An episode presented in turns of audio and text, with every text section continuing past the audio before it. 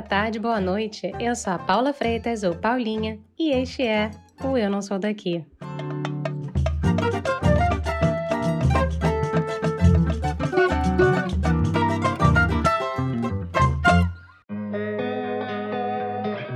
Atire a primeira pedra quem nunca teve problema com sono. Tô falando de noite mal dormida, ficar fritando com o cérebro pensando no que tem que ser feito no dia seguinte, ou ainda passando mal de calor ou frio durante a noite. Se a gente parar para pensar, não é à toa que uma noite mal dormida pode impactar tanto a nossa qualidade de vida. Afinal, um terço do tempo do nosso dia, em teoria, devia ser passado assim, dormindo. E de preferência bem, tá? Isso porque dormir bem é tão essencial quanto comer, beber água e respirar. Até os anos 50, mais ou menos, a sociedade pensava que dormir fosse uma atividade passiva, quase como se o corpo desligasse por algumas horas. Só que hoje sabemos que durante o sono, o nosso corpo e especialmente o nosso cérebro estão trabalhando na nossa saúde de múltiplas formas. E não sou eu que estou dizendo, tá? São os neurologistas. Vou dar uns exemplos só para fazer o tico e o teco de vocês pensarem um pouquinho. Dormir pouco ou dormir mal pode aumentar o risco de diabetes, depressão, obesidade ou até problemas cardiovasculares. Dormir é vital. Isso acho que podemos concordar. A loucura é que estamos dormindo cada vez menos. Nos Estados Unidos, por exemplo, a população dorme em média uma hora a menos do que nos anos 40. Atualmente, a média de sono entre os estadunidenses é de 6 horas e meia, diariamente. Imagina adicionar isso ao fato de que uma em cada quatro pessoas entre 18 e 24 anos por lá diz que não dorme bem por causa da tecnologia. É isso mesmo, é essa que está aí para teoricamente ajudar a gente. Os celulares, as redes sociais, o reloginho inteligente, o seu tablet.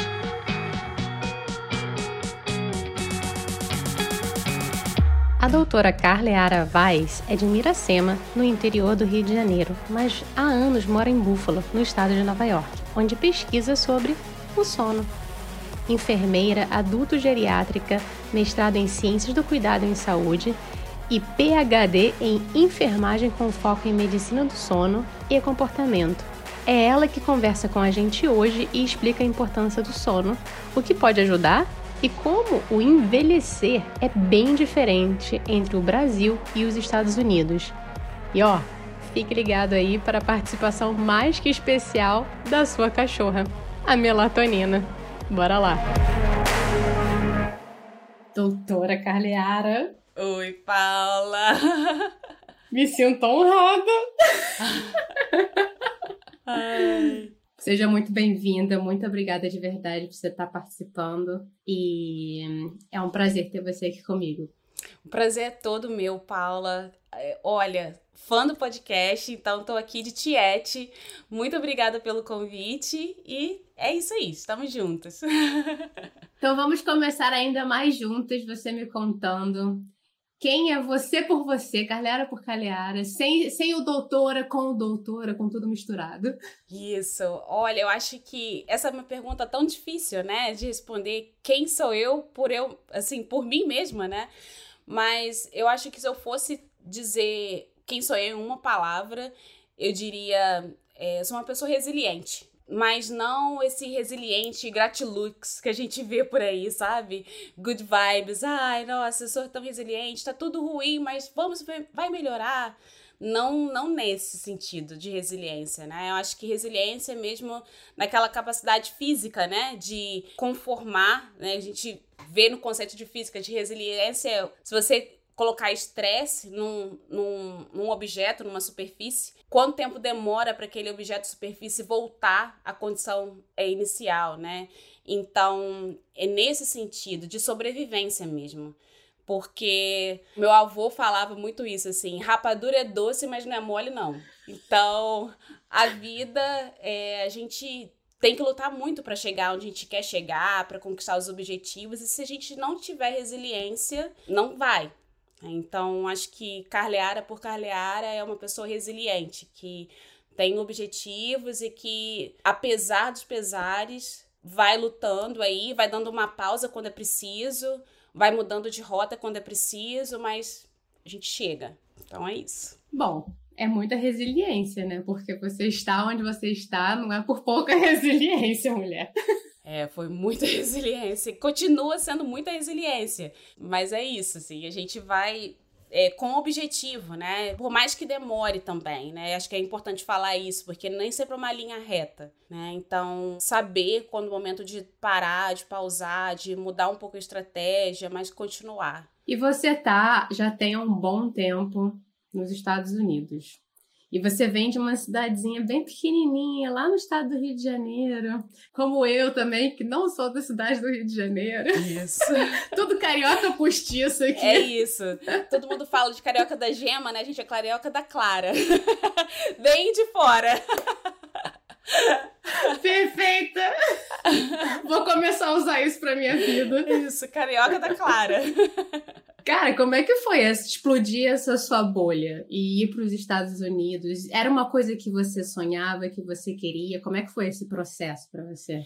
Olha, estourou a bolha assim de uma forma muito peculiar, sabe? Porque minha cidade, né, bem pequenininha, Miracema, é daquelas cidades que é, se você for pegar um táxi, você não fala o nome da rua para onde você vai, você fala a casa de quem você vai. Porque aí o taxista sabe, ah, tá, você vai na casa do fulano, tá bom, te deixo lá, entendeu?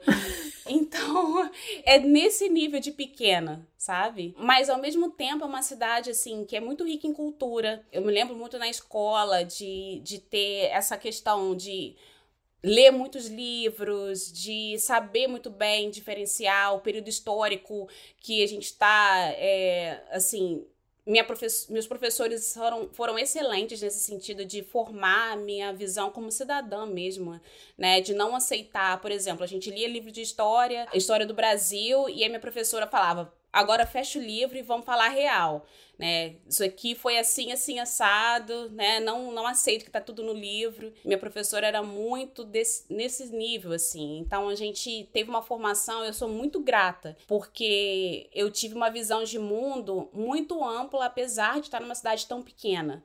E de uma certa forma, assim, eu me sentia muito isolada, sabe? As minhas amigas até dessa época falam: ah, você se isolou muito porque tinham muitas questões acontecendo na minha vida, assim, pessoal, familiar e tudo mais, que eu gostaria de mudar, mas que eu não, não via como mudar, né? A única saída que eu consegui entender é estudar, ser independente através da minha profissão e ir embora, entendeu? Então, estudar foi meu refúgio mesmo.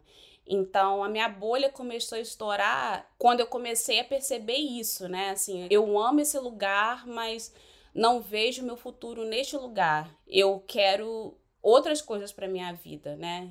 Eu acho que a minha bolha começou a estourar nesse sentido. Mas claro, assim, acho que a primeira etapa foi fazer vestibular e, ir embora para morar no, no Rio, né, em Niterói, e aí criar minha vida lá, né, ter uma profissão e tudo mais. E aí perceber que, assim, desde de criança eu queria vir para cá para estudar ciência, para ser cientista. Mas era uma coisa muito fora da minha realidade, né? Assim, sou a primeira da minha família a fazer faculdade, sabe? Então, é muito, era muito fora da minha realidade. Eu tive muito apoio da minha família para estudar, porque assim, a minha avó, a minha mãe, minhas tias, né, assim, você vai mudar sua realidade estudando e se tornando independente. Tinha muito isso e elas sonhavam junto comigo, né? E isso é importante também, né? Então, quando veio a oportunidade finalmente, né, de fazer o doutorado fora e tudo mais, não teve dúvida, sabe? Agarra essa oportunidade e vai. Apesar de ter parecido loucura, né, porque eu tava, eh, eu era professora numa universidade no Brasil, tinha minha carreira já estabelecida e assim, você vai largar isso tudo para ir embora, dá um frio na barriga, né? Não dava como pausar, não dava para dar um pause ou, sei lá, congelar não dava. por um tempo, não dava. Não dava. Então, vários recomeços, né? Eu, eu, até brinco assim, são ciclos de 10 anos mais ou menos. Então, 10 anos em Niterói, 10 anos aqui. Tô pronto para os próximos 10. Vamos ver o que, que vai acontecer. Mas já está estabelecida? Você acha que você tá em casa? Eu tô em casa.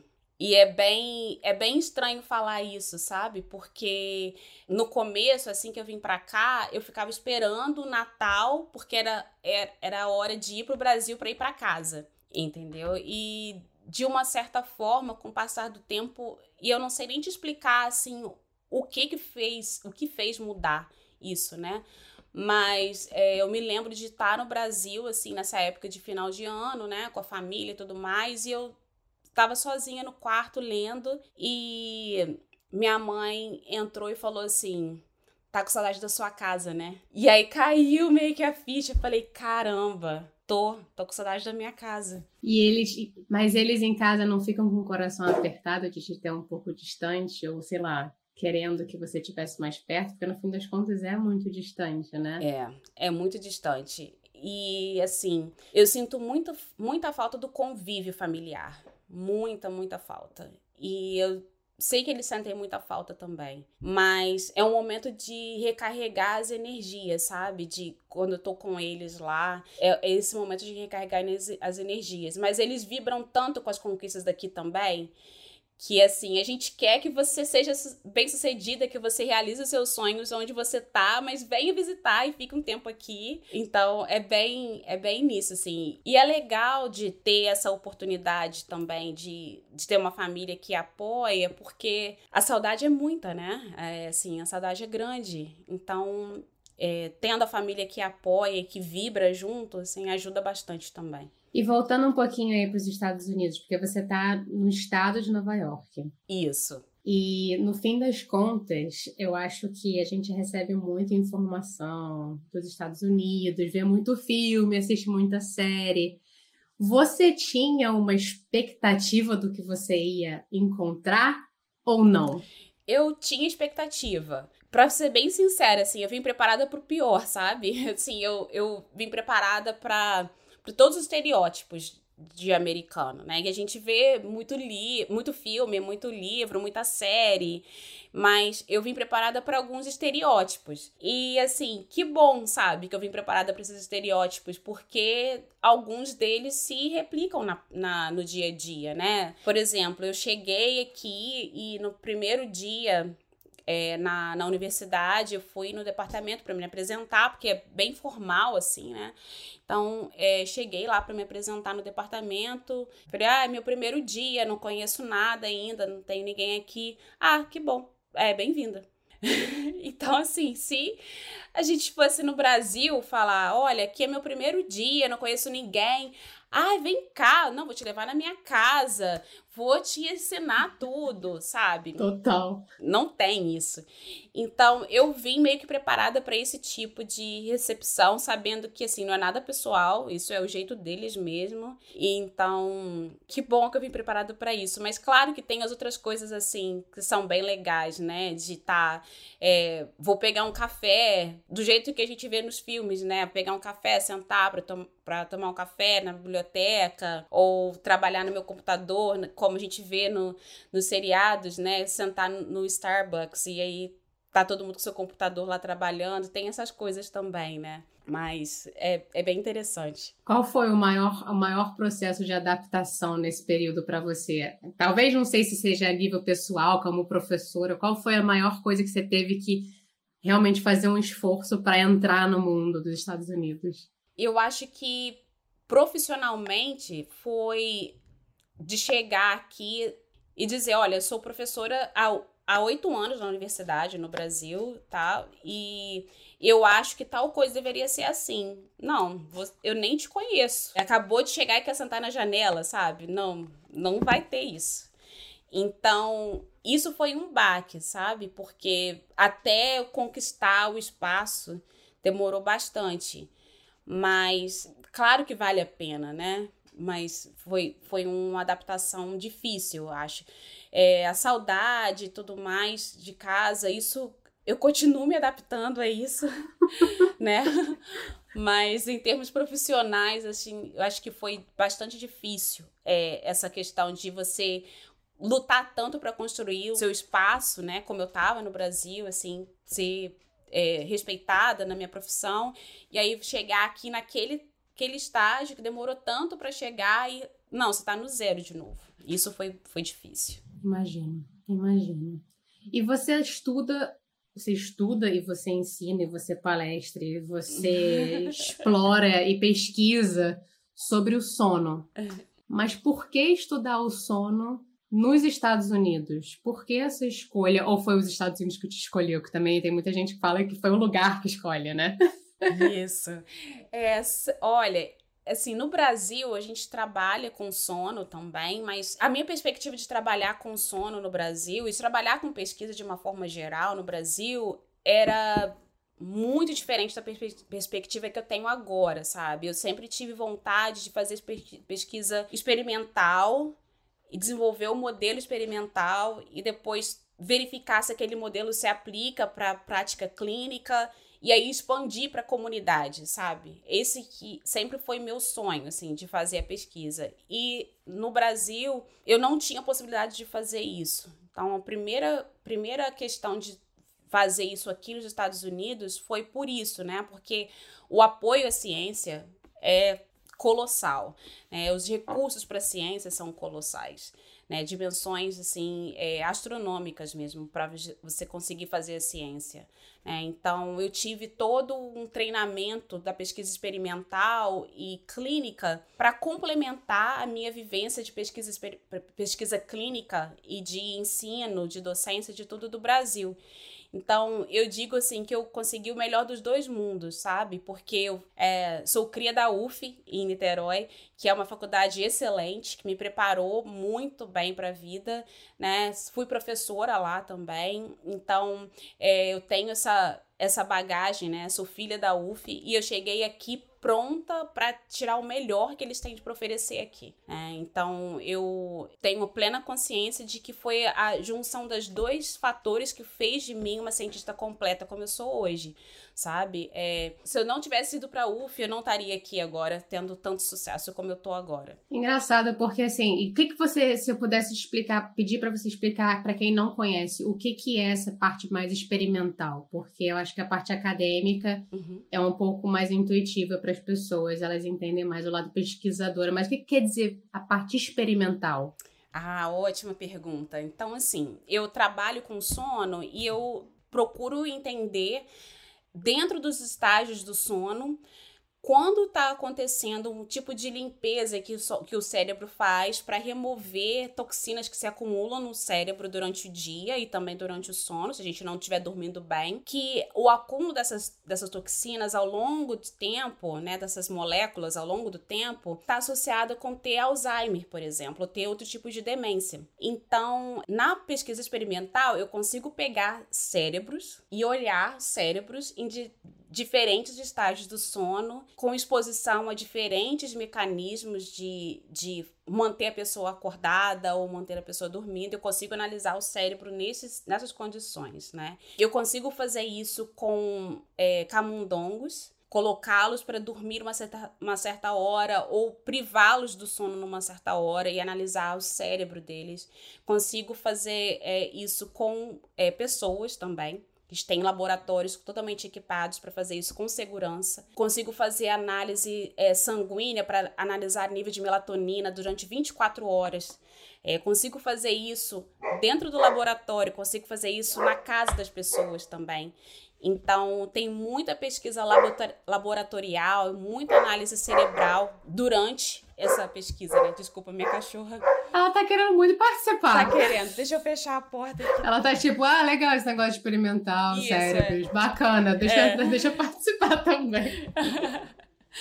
mas, mas é isso, sabe? Assim, eu consigo ter esse tipo de acesso para pesquisa experimental e, como eu falei, eu consigo fazer experimental, fazer com o paciente na clínica, né? Num estudo clínico, e aí trazer isso para a comunidade. Olha, isso aqui ajuda você a dormir melhor. Então, vamos divulgar isso para a comunidade. Então, eu tenho essa, essa transição que eu acho bem importante para o cientista, né? Que é isso que a gente quer. A gente quer é, que a nossa ciência alcance todas as pessoas. Muito interessante. Eu acho que é interessante também dizer que a parte teórica você teve, né, no Brasil, no fim das contas, e você queria mesmo era botar, ver a parte mão na massa, de certa maneira. Isso. No cotidiano, na vida, na vida real, vamos assim dizer. Com certeza. e assim, uma coisa que eu ia te perguntar que eu acho que vale a gente explorar também, eu acho que a gente está num mundo muito caótico. Vivemos uma pandemia, temos uma guerra, inflação, temos minorias sendo muito prejudicadas em diversos modos, jeitos, maneiras, diariamente. E é uma vida estressante. No Brasil, eu diria que talvez temos uns outros tipos de estresse. Como é que é a diferença da saúde do sono do estadunidense para o brasileiro que você tem visto na sua pesquisa? Olha, assim, o brasileiro tem, na teoria, o melhor modelo de saúde, com políticas públicas, com acesso universal à saúde, né? Viva o SUS. A gente tem esse modelo que na teoria é o melhor. A gente sabe que na prática existem várias questões que precisam ser adaptadas, principalmente de organização, de distribuição de, da verba para o SUS, acesso mais rápido a alguns serviços, né? Mas a gente tem esse esse modelo de saúde envolvido na nossa cultura também. De que se você está sentindo alguma coisa, você pode procurar assistência a nível primário, né, num PSF, num, num programa de saúde da família, que vai promover o seu bem-estar antes de você ter que ser hospitalizado. E aqui nos Estados Unidos, o acesso à saúde é muito limitado, é muito caro e não tem essa questão de políticas públicas de saúde, né? Essa medicina preventiva que a gente tem tanto tanta ênfase no Brasil, a gente não tem isso aqui da mesma forma, né? Então, eu vejo que assim, no Brasil a gente tem mais acesso, né? Apesar de todas as dificuldades que a gente sabe que existem, né? A gente tem mais acesso. E aqui a saúde é empurrada para debaixo do tapete, sabe? Se você tem um plano de saúde e se você tem dinheiro para fazer o copagamento, você vai. Senão, você vai ficar sentindo aquilo para sempre e não vai procurar assistência, né? Então, tem muita questão da obesidade, de diabetes, porque o estilo de vida é tudo para ontem, tudo corrido, tem pouca grana, então vou comer no McDonald's todo dia, vou comer um Burger King todo dia, porque isso aqui é super barato comparado a fazer um, uma compra de legumes e verduras, né?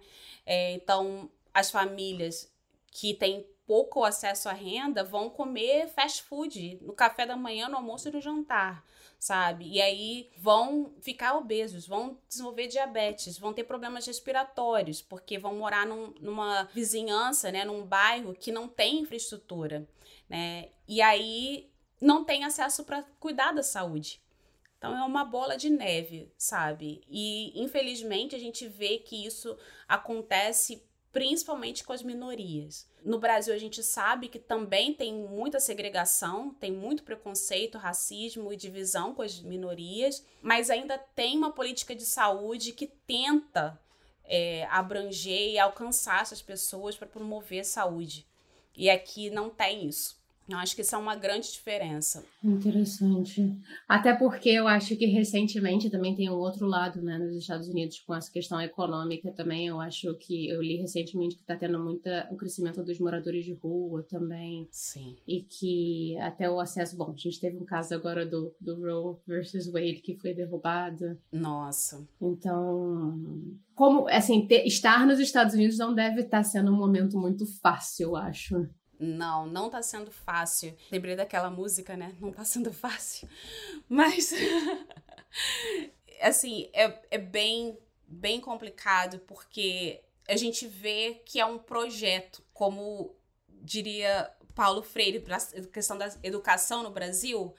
Educação no Brasil, a falta de acesso à educação no Brasil não é um problema, é um projeto. E aqui eu acho que as limitações que estão acontecendo para o acesso à saúde, acesso à educação, é, essa segregação que está vindo por consequência de tudo isso, parece que não é um problema, é um projeto. Vão aumentar as diferenças é, econômicas e sociais de uma forma muito gritante, muito calamitosa, sabe? Porque quem tem acesso vai continuar tendo acesso e quem tinha um pouco de acesso vai perder completamente. Então é muito difícil ver isso como profissional da saúde, como pesquisadora, mas como mulher preta da sociedade, entendeu? Ver isso é muito complicado, muito difícil. No dia a dia, você indo e voltando para o trabalho, você fazendo as suas coisas do cotidiano, você consegue perceber isso no dia a dia pelas ruas? Ou tem alguma coisa que recentemente tá a, olhos nus, como a gente diz? Uma coisa que tá a olhos nus para mim é a gentrificação que está acontecendo aqui. Os bairros aqui são muito segregados por questão racial. Né? Então a gente tem algumas, alguns bairros que são os latinos é que moram nos, a maioria naqueles bairros, ou então negros que são a maioria naqueles bairros, e os, e os bairros de é, maioria brancos, né? E eu estou observando que assim, a, cidade que eu moro, né, tá crescendo muito em questão industrial, de pesquisa também. Então, as áreas que costumavam ser para os negros, para os latinos, estão sendo meio que invadidas e transformadas e melhoradas, mas aí toda a população branca vai morar naquele lugar. Então tá puxando cada vez mais as pessoas para a periferia, né? E assim, é muito triste porque você vê, é, eu passo no centro da cidade, tinha um, uma área com algumas casas assim antigas, né, sem sem reforma, sem pintar e tudo mais, e eu comecei a observar, nossa, estão pintando essas casas, estão reformando essas casas, que legal. E aí o preço de morar naquela vizinhança fica inacessível para as pessoas pretas latinas. Então elas têm que se mudar dali. E aí, assim, criam um, um hospital enorme com um centro de pesquisa maravilhoso naquela vizinhança e as pessoas que moram ali, que precisam daqueles recursos, que são as que estão obesas, diabéticas, problemas cardiovasculares, têm que se mudar dali e não conseguem se tratar.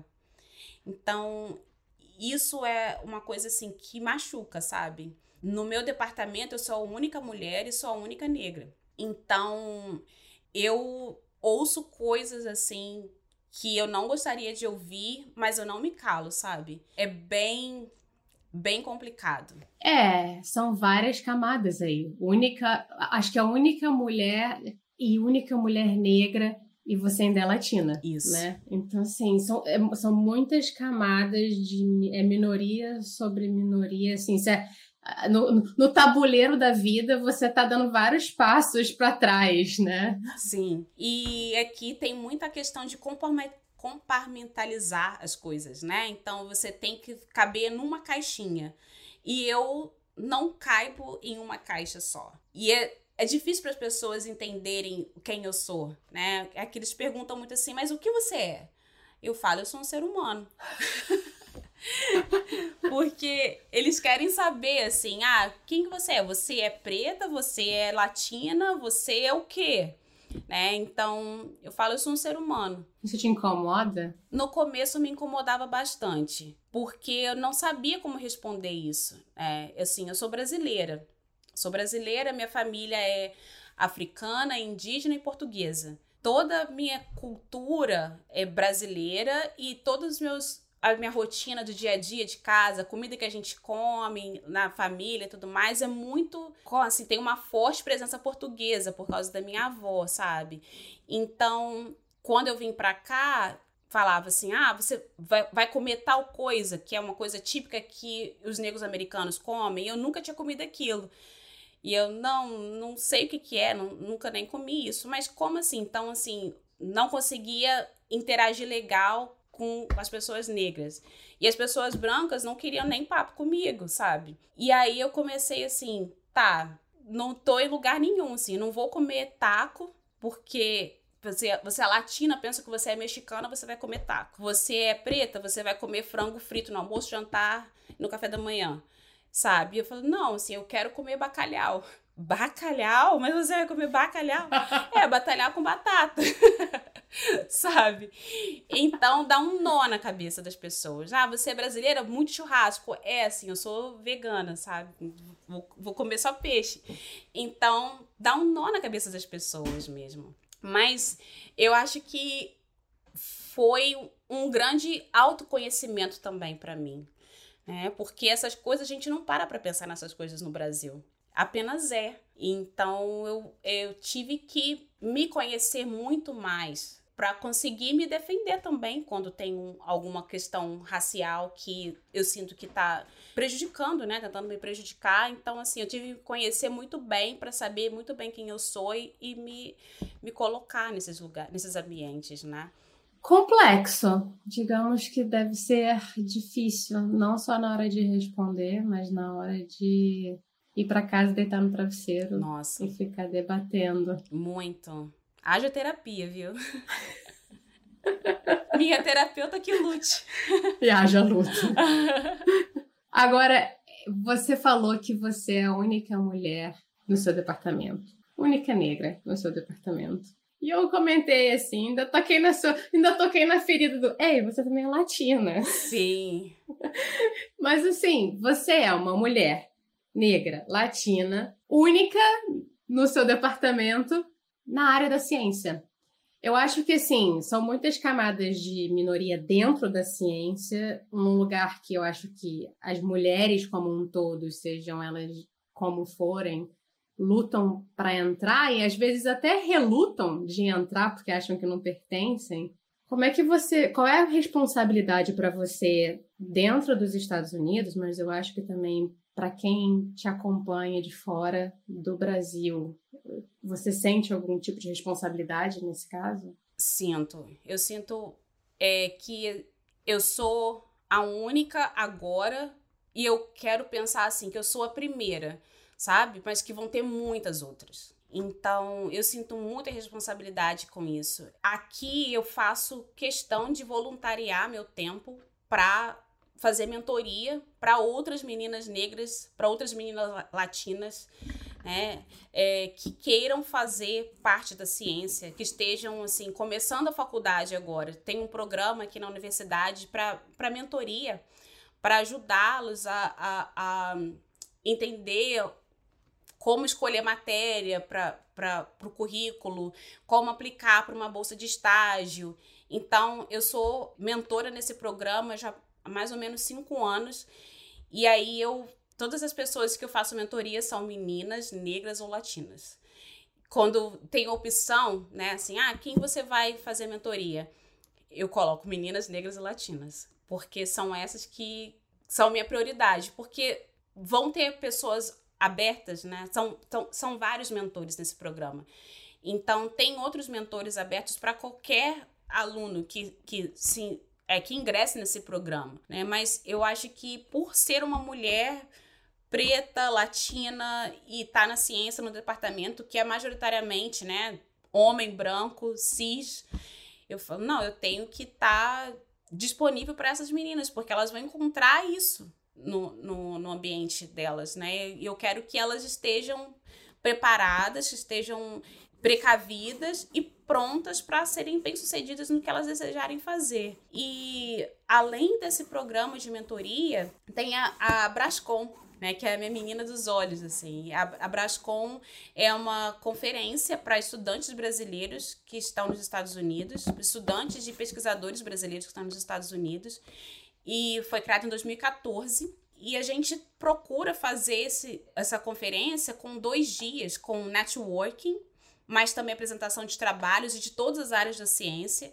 e trazer palestrantes que sejam brasileiros, que estejam aqui nos Estados Unidos, bem-sucedidos também, para que seja um modelo, um incentivo para quem está começando a carreira deles na ciência, saberem que, olha, é, são, são muitos percalços que você vai passar, são muitas tribulações, mas a gente está aqui, usa esse networking para te ajudar a desenvolver novas, novos talentos, novas opções para sua pesquisa.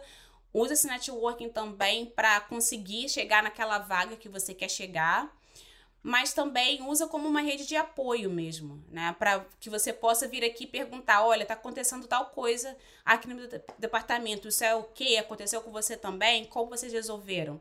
A gente consegue fazer isso também. E eu acho que é uma questão muito de a gente fala muito aqui nos Estados Unidos de give back, uhum. né? De, assim, eu consegui chegar nesse lugar, eu vou dar a mão pro próximo chegar também, sabe? Vou dar a mão para essa comunidade chegar também.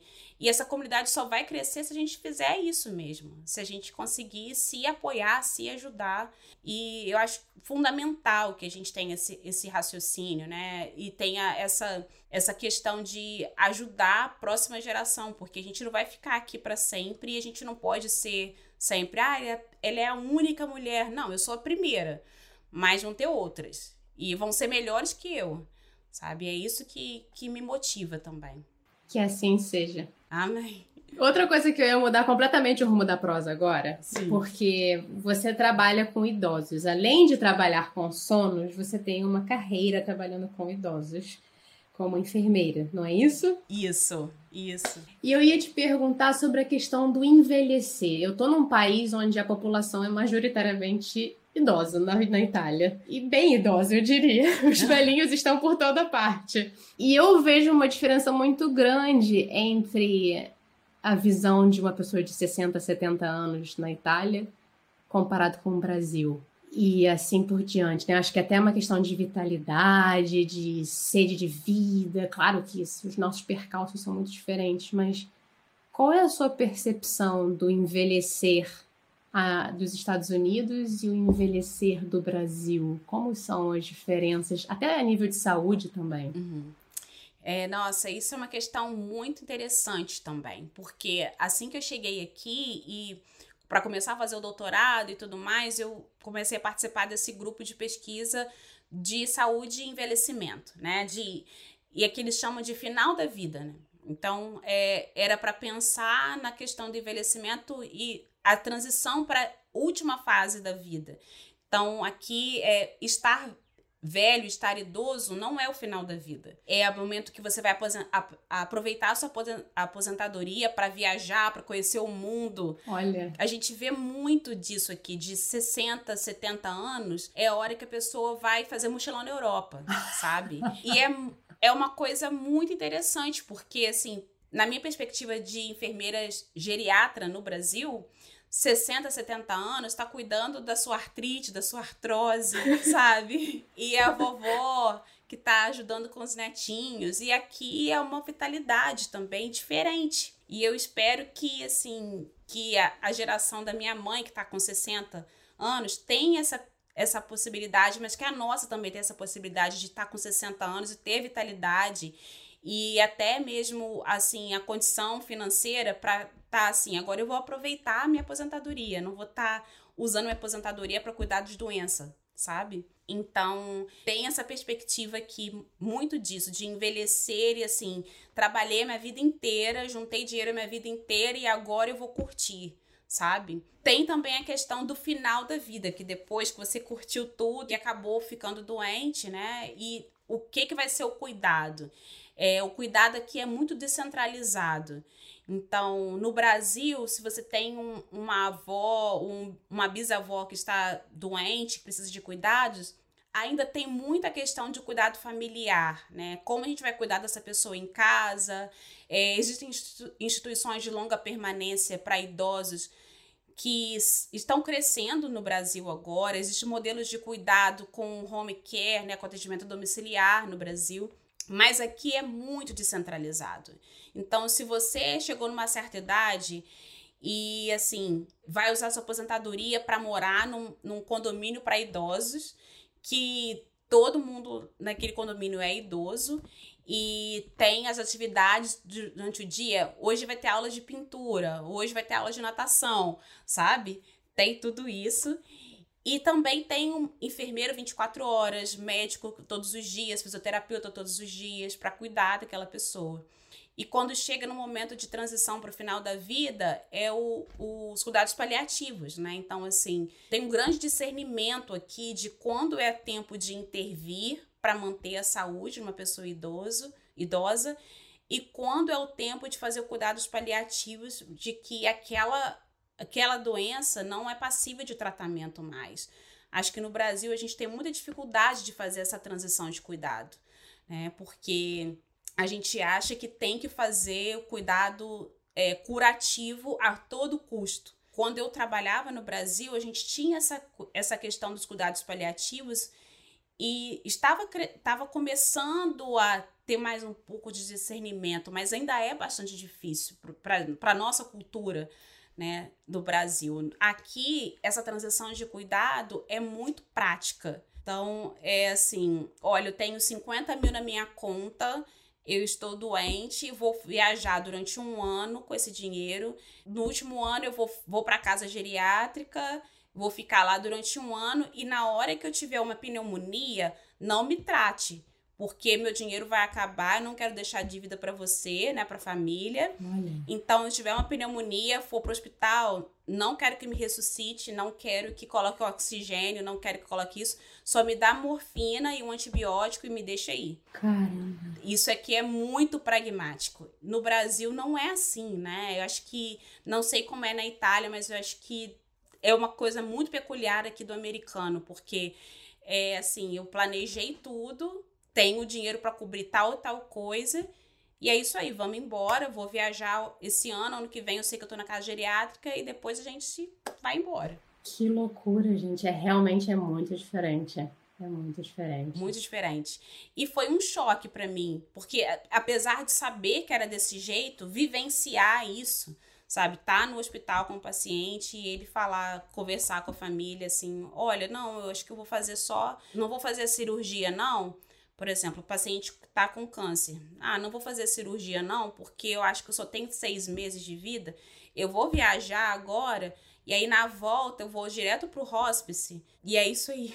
É muito diferente. É uma. É, chega a ser.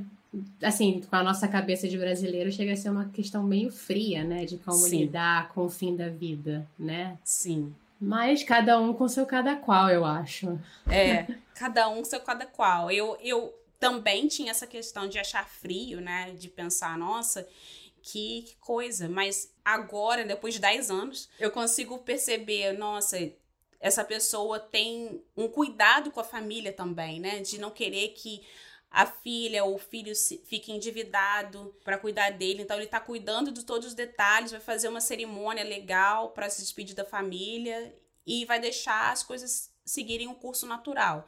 Então eu consigo entender um pouco por esse aspecto também, mas ainda é, é difícil.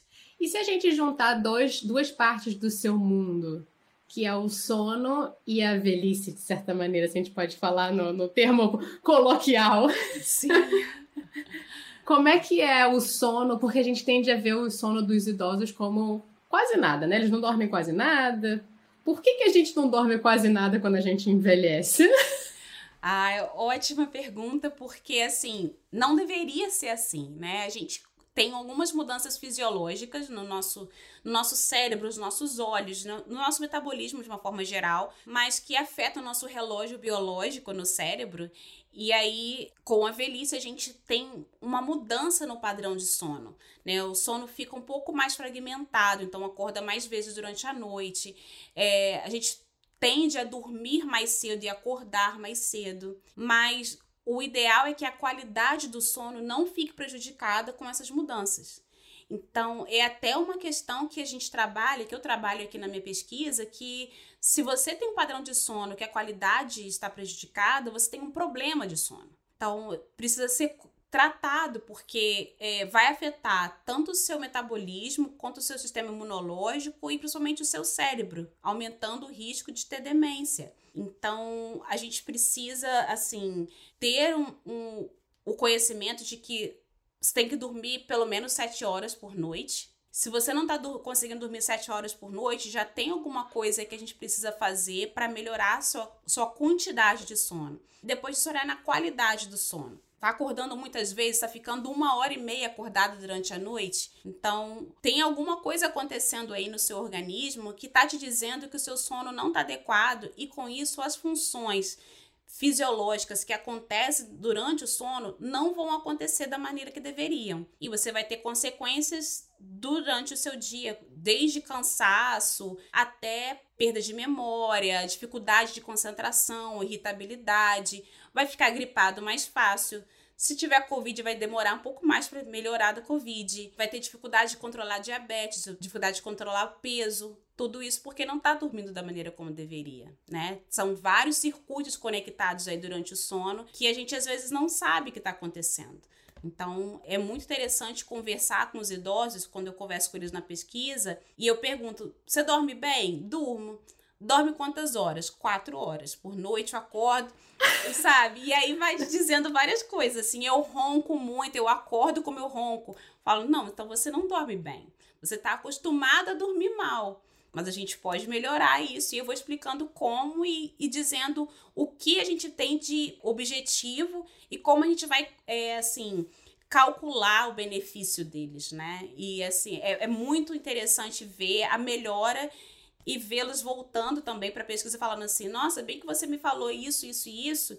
Eu realmente estou dormindo melhor e não estou sentindo mais vontade de fazer xixi três horas da manhã. É bem, é bem legal. Que fantástico. Olha, eu queria ficar horas e horas falando sobre sono, mas eu, senão eu vou roubar três horas do seu dia, mulher. Ah, e eu, e eu amo falar sobre isso, então a gente vai ficar aqui batendo papo para sempre.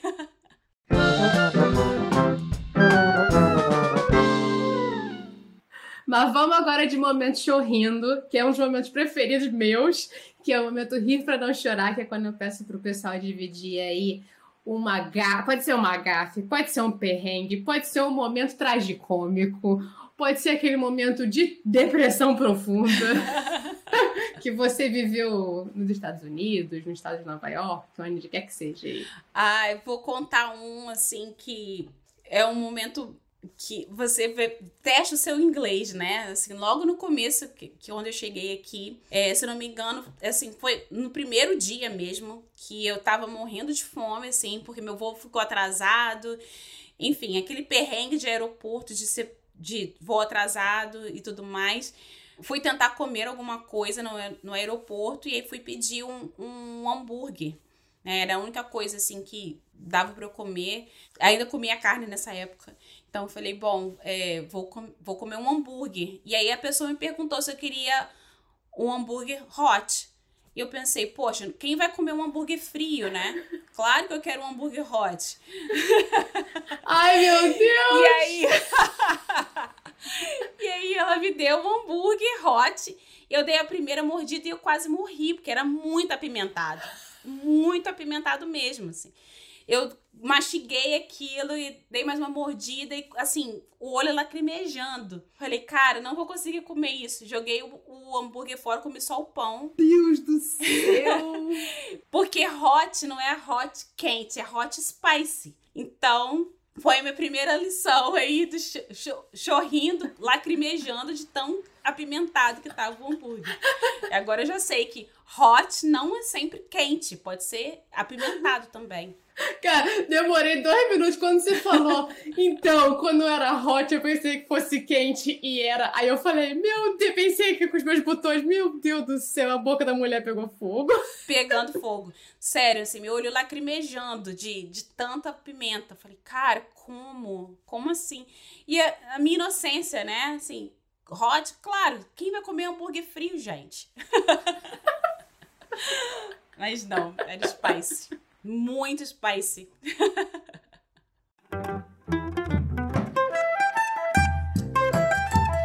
Galera, vamos agora de momento bate volta, que é quando eu faço a Marília Gabriela. Estou jogando meu cabelo para um lado pro outro.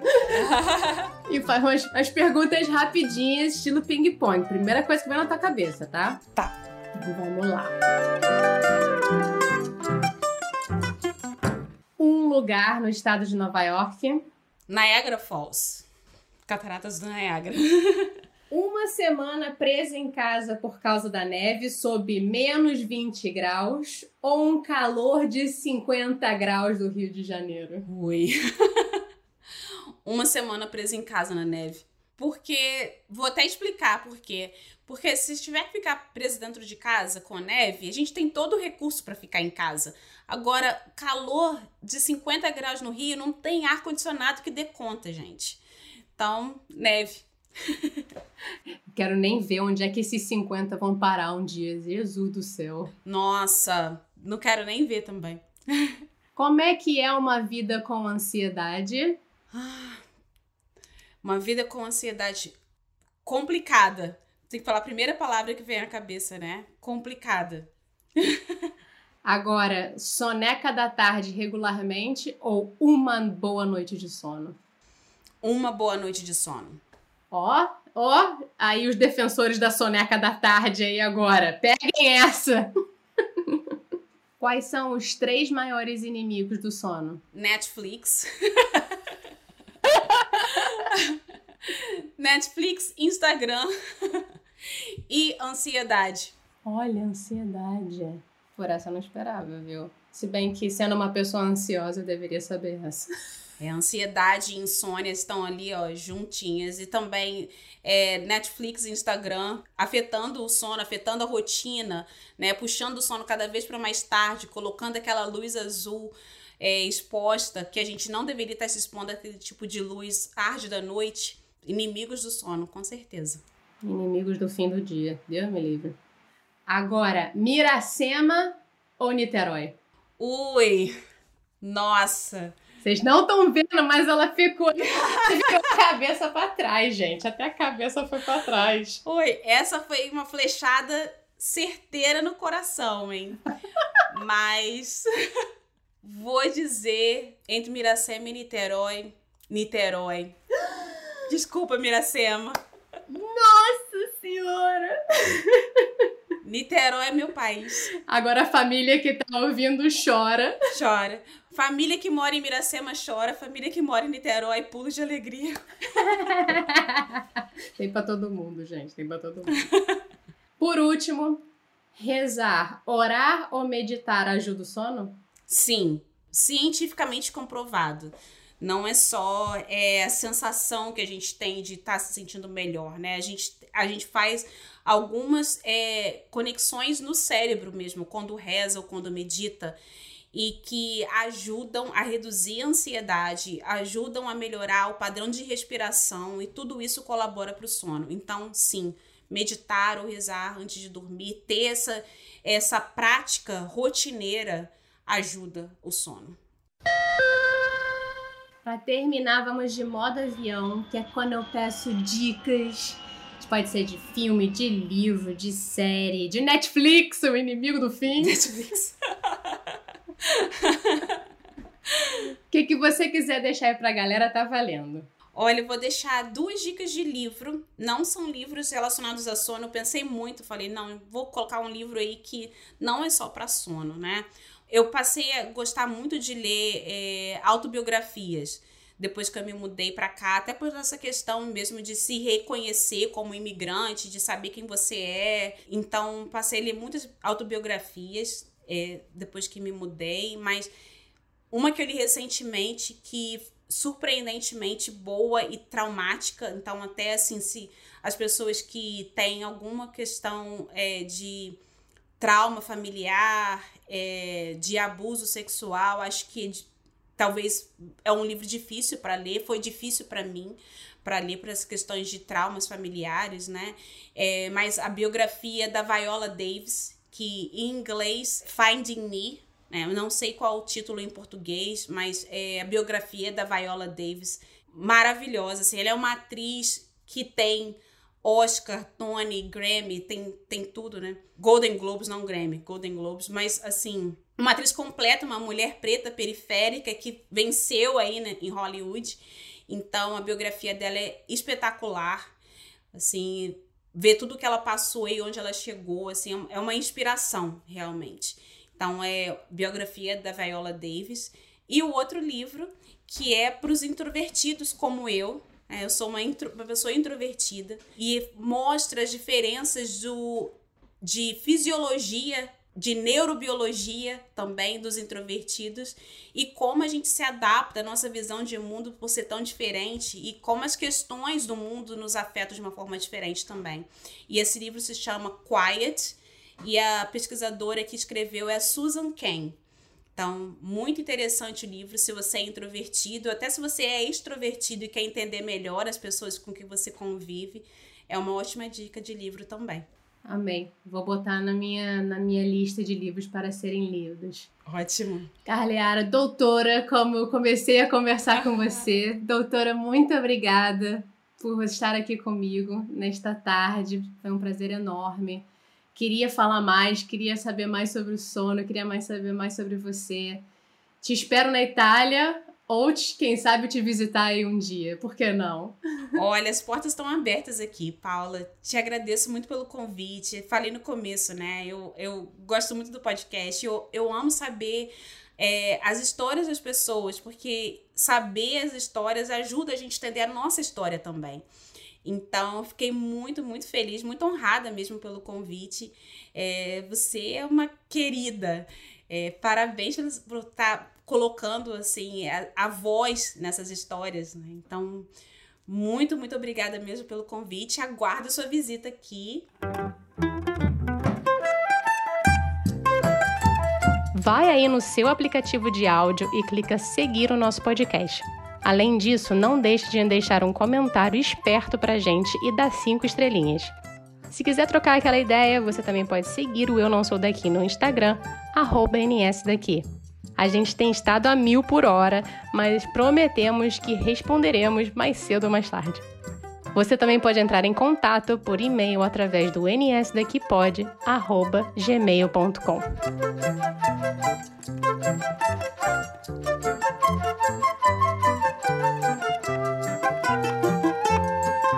O Eu Não Sou Daqui foi apresentado por Paula Freitas, editado pela Stephanie Debi, design gráfico da Gabriela Altran, suporte de conteúdo das redes sociais da Luma Mundim e consultoria do João Freitas. A nossa música tem composição e flautas da Karina Neves, violão de sete cordas e bandolim do Pedro Franco e mixagem do Tito Neves. Até semana que vem!